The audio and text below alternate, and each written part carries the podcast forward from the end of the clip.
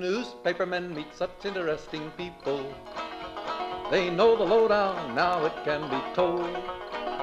I'll tell you quite reliably off the record about some charming people I have known. For I meet politicians and grafters by the score, killers plain and fancy, it's really quite a bore. Oh, newspapermen meet such interesting people. They wallow in corruption, crime, and gore. Ting-a-ling-ling, city desk, full the press, full the press. Extra, extra, read all about it. It's a mess, meets the test. Oh, newspapermen meet such interesting people. It's wonderful to represent the press. It's the Media Project, a weekly discussion about issues confronting the media. Hold on, stop the presses. Yeah, this is ain't not the usual voice. Uh, Usually it's Rex Smith, but we're minus Rex today. We're minus Ira, Barbara, and Judy, and that means you get well me. Are we qualified? Oh boy! Oh, well, you're a regular, and I'm a somewhat irregular. I've already lost control of the show. I'm David Yeah. Guistina, the producer of the program. With us today, another special guest, our news director Ian Pickus is joining us. Hello, I'm the guy on the end of the bench getting in in the 39th minute to drain a three when I'm down 20. That's my role today. Perfect. I have Well- no idea what that means. you don't have to know. Yeah, no need to know any more than that, Rosemary. You know enough already. Of course, that's Rosemary Armao, investigative journalist, adjunct professor at the University at Albany, and a really, really happy person. I would that. say. And then, of course, last but certainly not least, WAMC's CEO, inventor of this program, Dr. Alan Chartock. Alan, we do this at least once, maybe once every other year, where When nobody can come. Yeah, something's flying through the air and hits the fan. And I call you on a walk and say, What are we going to do? Makes you feel really wanted, doesn't it? Ian? I'm just here to do my part. We have wonderful people. We have Ian Pickus, our wonderful news director. We have Rosemary. There's nobody better when it comes to discussing anything. And we have David. pressure. Pressure, the pressure. We have Speedy, Guistina. Just going to kick the ball around the court. well, That's all I'm going to do. it now. All Let's right. throw out a topic. you want a topic, I want a topic. WAMC Ah, was yes, I featured prominently this week in the Judiciary Committee's report that was released from the State Assembly in New York on Governor Cuomo's behavior in a number of different areas. Did somebody ask him something? Somebody named Alan Chartock. Let me read from the report, this Alan, is please. in the report, right? In the report, public statements by then Governor Cuomo on July 10, 2020, the day the book auction was completed, the then governor told WAMC Northeast Public Radio with Alan Chartock, quote, I'm now thinking about writing a book about what we went through, lessons learned, the entire experience, because if we don't learn from this, then it will really compound the whole crisis that we've gone through. In subsequent public statements, the then governor sought to downplay his personal gain from the book, for example, during a radio appearance on August 19th. Me again. There you go. When asked if he got, quote, a lot of money for doing the book, the then governor replied, well, only if I sell a lot of copies. When asked again how much money he would make, the then governor continued to represent that, quote, it depends on sales. As noted, book sales account for only a portion of the former governor's revenue. We know that he got over $5 million for the book. So, Ian, that was a lie, right? That's a word for it. And I have to say, in all of the Alan Andrew interviews, which I heard each one about three times, I was there for their birth and then their execution and then their post production each and time. then their execution, and then their execution. that may have been your finest moment, and I'm glad it's getting a second life because you really pressed him on how much he was getting paid for the book, how he had time to write the book during this pandemic, and why he wouldn't say how much he was getting paid to do the book. All three of those issues ended up being of keen interest to the investigators working for the Assembly Judiciary Committee uh, impeachment probe. Uh, here we are a couple of years later, and you know we're still talking about it. So that two three minute exchange had a long, long life. Yeah, and let me just add to this because Alan's relationship with the Cuomo's is a long history here at WAMC, but in particular with this governor, he's able to have a rapport with him that others don't. And as he said to me this week on the air, I was joshing with the governor when I asked him some of these questions. Right. And look what came out of it. It didn't come out of other, let's say, hard hitting questions from other journalists. It came out of a unique relationship where a question was, How much money are you making for the book? So, deserved praise, and I join in on it, except I have one nagging thought at the oh, back Oh, of my head, which is what is the lesson here for politicians? It's don't talk to journalists. It's don't expose yourself. Don't allow yourself to joke with them. Do not expose things that seem, you know, joshing and fun at the time and come back and bite you in the butt mm. later. So I think it's really important for journalists to keep talking to politicians, and there's so much incentive for them not to talk back. Could I disagree? No, you're the I'm, newcomer. I'm new to this yes. show. Another lesson might be it's fine to josh and have a good time if you're not saying publicly something different than what is privately true. And in this case, that's what former Governor Cuomo is doing. That's Um, true. And Yeah, in, that's a good- because we're talking this week during Thanksgiving, it brings to mind another Alan Andrew moment, which was when Alan said, Hey, what are you doing for Thanksgiving? And he said. Oh, the family's coming over. Meantime, he's publicly telling New Yorkers, don't get to. together for Thanksgiving. So Alan's approach of you know, just having a conversation, David, you're absolutely right. It elicited some things we would not get from him in those red room conversations. But big picture, you know, Alan talks to a lot of politicians. I produce the congressional corner here. He's got that rapport with many of them.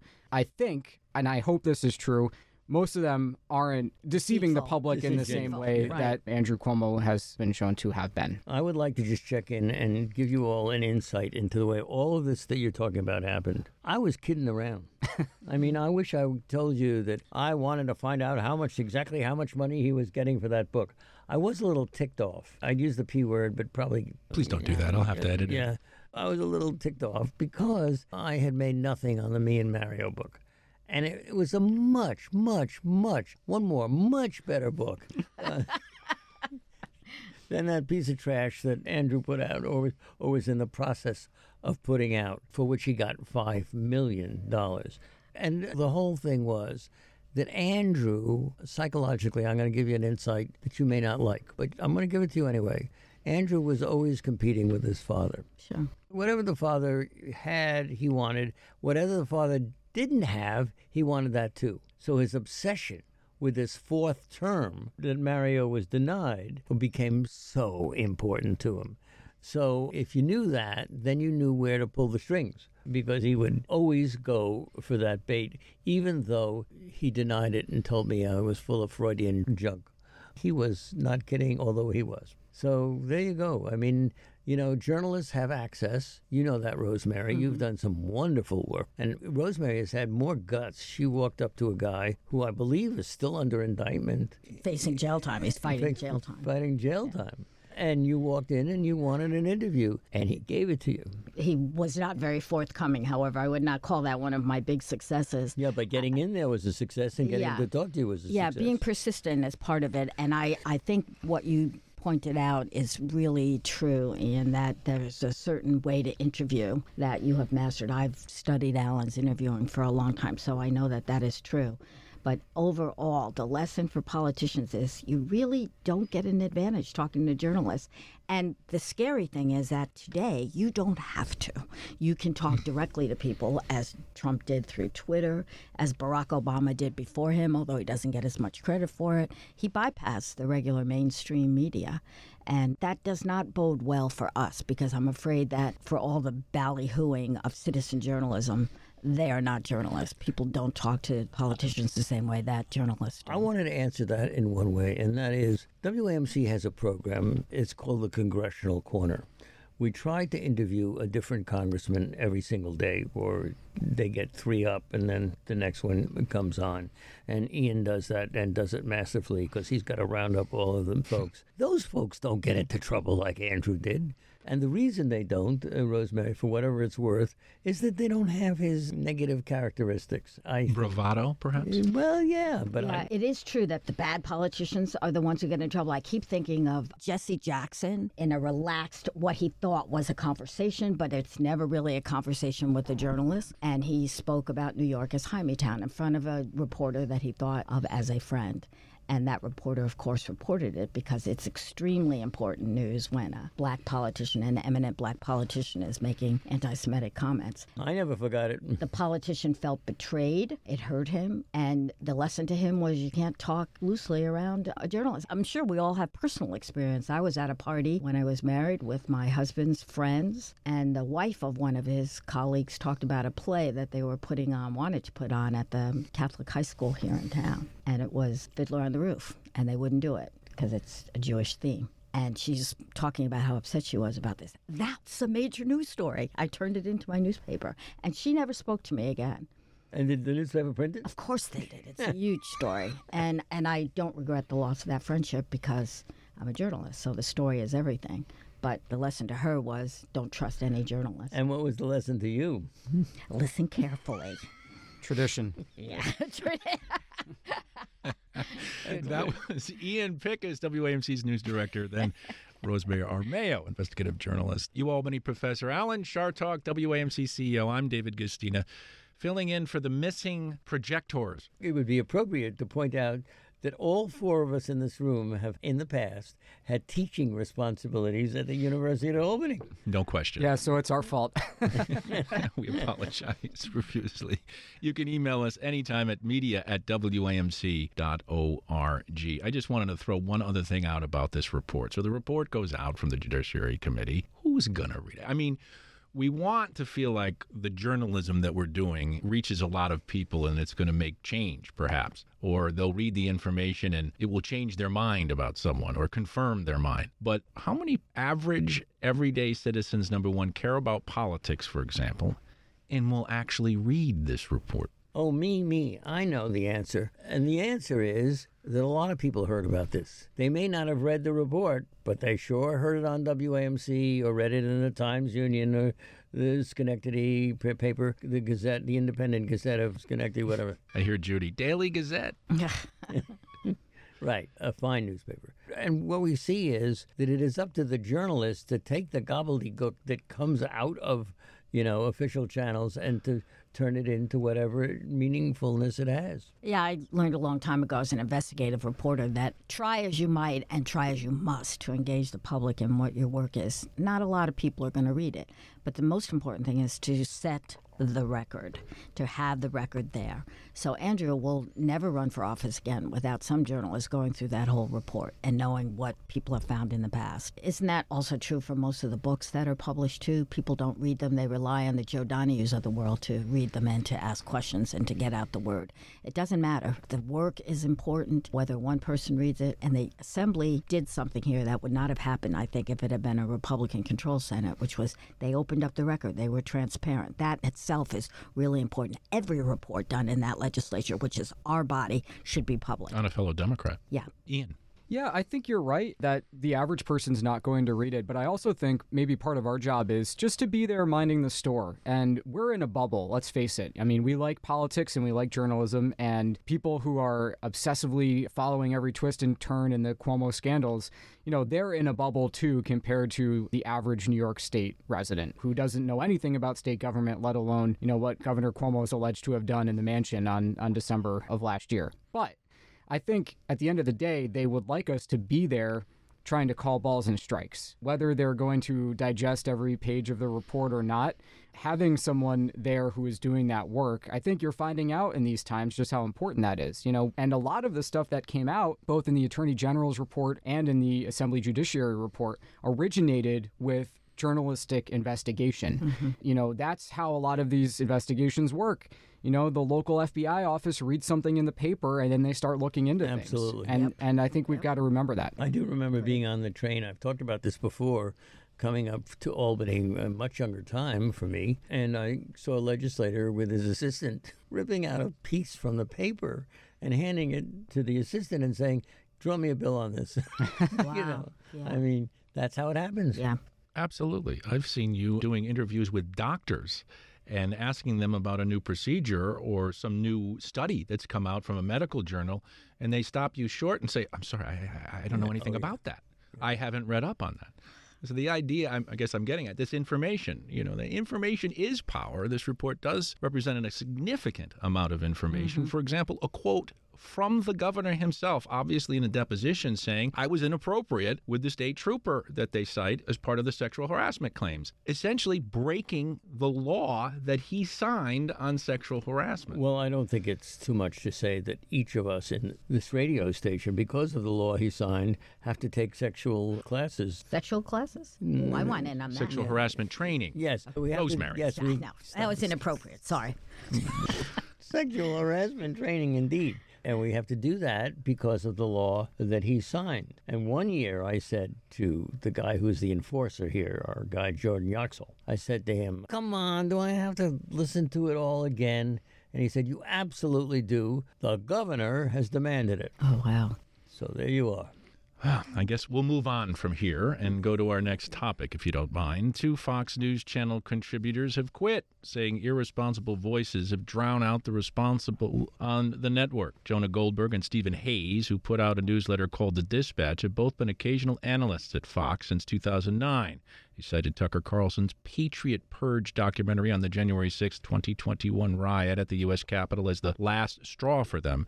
They said some of Fox's opinion hosts have, quote, amplified the false claims and bizarre narratives of former President Donald Trump and offered some of their own. Fox did not have any comment on their claims. Carlson told the New York Times that their departure was great news. Yeah, it would improve the station, he said. The contract wasn't going to be renewed anyway. What do you make of this? Too little, too late? Nice gesture, meaningless in its in its impact. In 2009, you could see where Fox was headed. They knew what they were getting into. I agree that Tucker Carlson seems to have just. I mean, he used to be an obnoxious conservative voice. Now he's just dangerous. And his involvement in the Rittenhouse trial was just unconscionable. I think it was dangerous. MSNBC got into trouble with the judge for doing far less than what Tucker Carlson did. His crews were there filming every minute of it. Even Rittenhouse's own lawyers objected to how, how much access they were given. Now there's a look being taken at whether cameras belong in a courtroom, which they definitely do. Definitely. That is the heart of Americans' legal rights, all because of Tucker Carlson, who just put out this piece. I haven't seen it all yet. I really do have to watch that for educational purposes. It's just a poisonous Careful. piece of. Yeah, it's just poisonous. Awful. To say nothing, I just wanted to add on to what you're saying about cameras in the courtroom. About one third of the main institutions of government, the White House, the Congress, and the Supreme Court, and we still can't see these people giving their opinions from the Supreme Court of the United States. We finally can listen to what they mm-hmm. said, but only after the fact. It's crazy. Yeah, that has long been a, um, just a terrible lapse in access to government. Uh, freedom of information covers only the executive branch. We actually don't have the right to see a whole lot of what goes on in Congress because of our lax laws. But the judge now in the Rittenhouse case is saying he's deciding whether he wants to just ban cameras altogether. I don't it made him understand look that. like a fool. He, his his reasoning is that the media spins things. So his idea is to shut out the media. that means he gets to spin things. And some of his rulings were questionable enough that you can see why the public really does have to be in there. In fact, Rosemary, one day he got into that well known fight now with the prosecutor. Yes. And he did not come out smelling like a rose. And wasn't that one of the other arguments that the judge and the prosecutor and the defense would play to the camera if you had cameras in the courtroom, and that would mm-hmm. change the dynamic of a trial? Ian, any thoughts on any of this? I want to go back to Fox for a second because I- Sure. I'm hearing Alan quoting Claude Rains saying he's shocked, shocked to find gambling going on mm-hmm. here. Look, if you're seeing the light about what Fox News does in terms of news and opinion in November of 2021, I can't give you a ton of credit for that. Let's be real. But I am fascinated by Fox News, and there's been a blurring since it was founded in the mid 90s between what we do in our news is separate from what we do on our opinion shows. And it's increasingly difficult to make that case. Mm-hmm. And you look at a guy like Tucker Carlson, who's their highest rated performer. Um, he has incredible sway over millions of Americans and the right in this country. And to say, well, our news is our news and our opinion is our opinion. Meantime, these opinion shows are coming as close as we've ever seen to toppling the American democracy. I can understand why these more sort of Bush era conservatives have quit the channel, but it's a little late. And the top guys, I mean, I never heard of these guys before they, they quit. The top guys in news supposedly went to Murdoch, the owner of Fox, to talk about the situation, but they're refusing to talk about it. Apparently, has had no sway over Murdoch himself. And that's exactly right. I mean, Tucker Carlson's, that was not opinion. He calls it a documentary Right. on the Rittenhouse trial and case. That's not commentary. At the very, very least, it's fraudulent. And people don't know the difference. These regular people who don't read the congressional reports and the legislative reports also don't know the difference, as we news junkies do, between opinion and true news reporting. and disinformation and oh, and and then you know you don't have to go back very far to see a White House that was corresponding with Sean Hannity on a nightly basis, phone calls, and then he's going on to do a, a highly rated show to parrot talking points or whatever. So I think yeah, you know, to say today, boy, Fox has gone too far.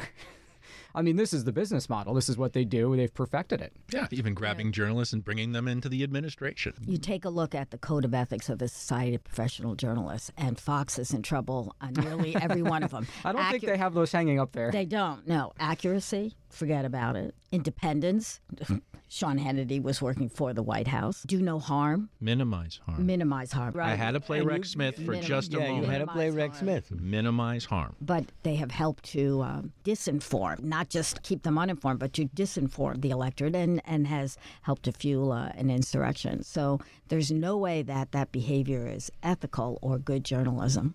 It's the many people are saying model that Fox was patenting 15 years before Trump was on the national stage. Yes. stage. Well, what about these books on journalistic books and withholding information? What about this article? And we'll start with Jonathan Karl's book, Betrayal, the final act of the Trump show. Of course, Washington correspondent for ABC News. He chronicles the post election intrigue inside the White House. In his book, Karl details a New Year's Eve memo written by Jenna Ellis, a legal advisor to the Trump campaign, and how Trump might be able to reject the results of the election and have Mike Pence declare him the winner, a new Trump revelation that has since driven a short memo focused news cycle. There was also that memo, if you remember, with Woodward and Costa's book, Peril, uh, with John Eastman. So now you have these memos. We learn about them later, not at the time. And there's a question of should they have been reported when it happened rather than saved for the publication of the book. Steve Inskeep from NPR talked about this and talked about context and investigations take time and it's not to file stories instantly on every incremental bit.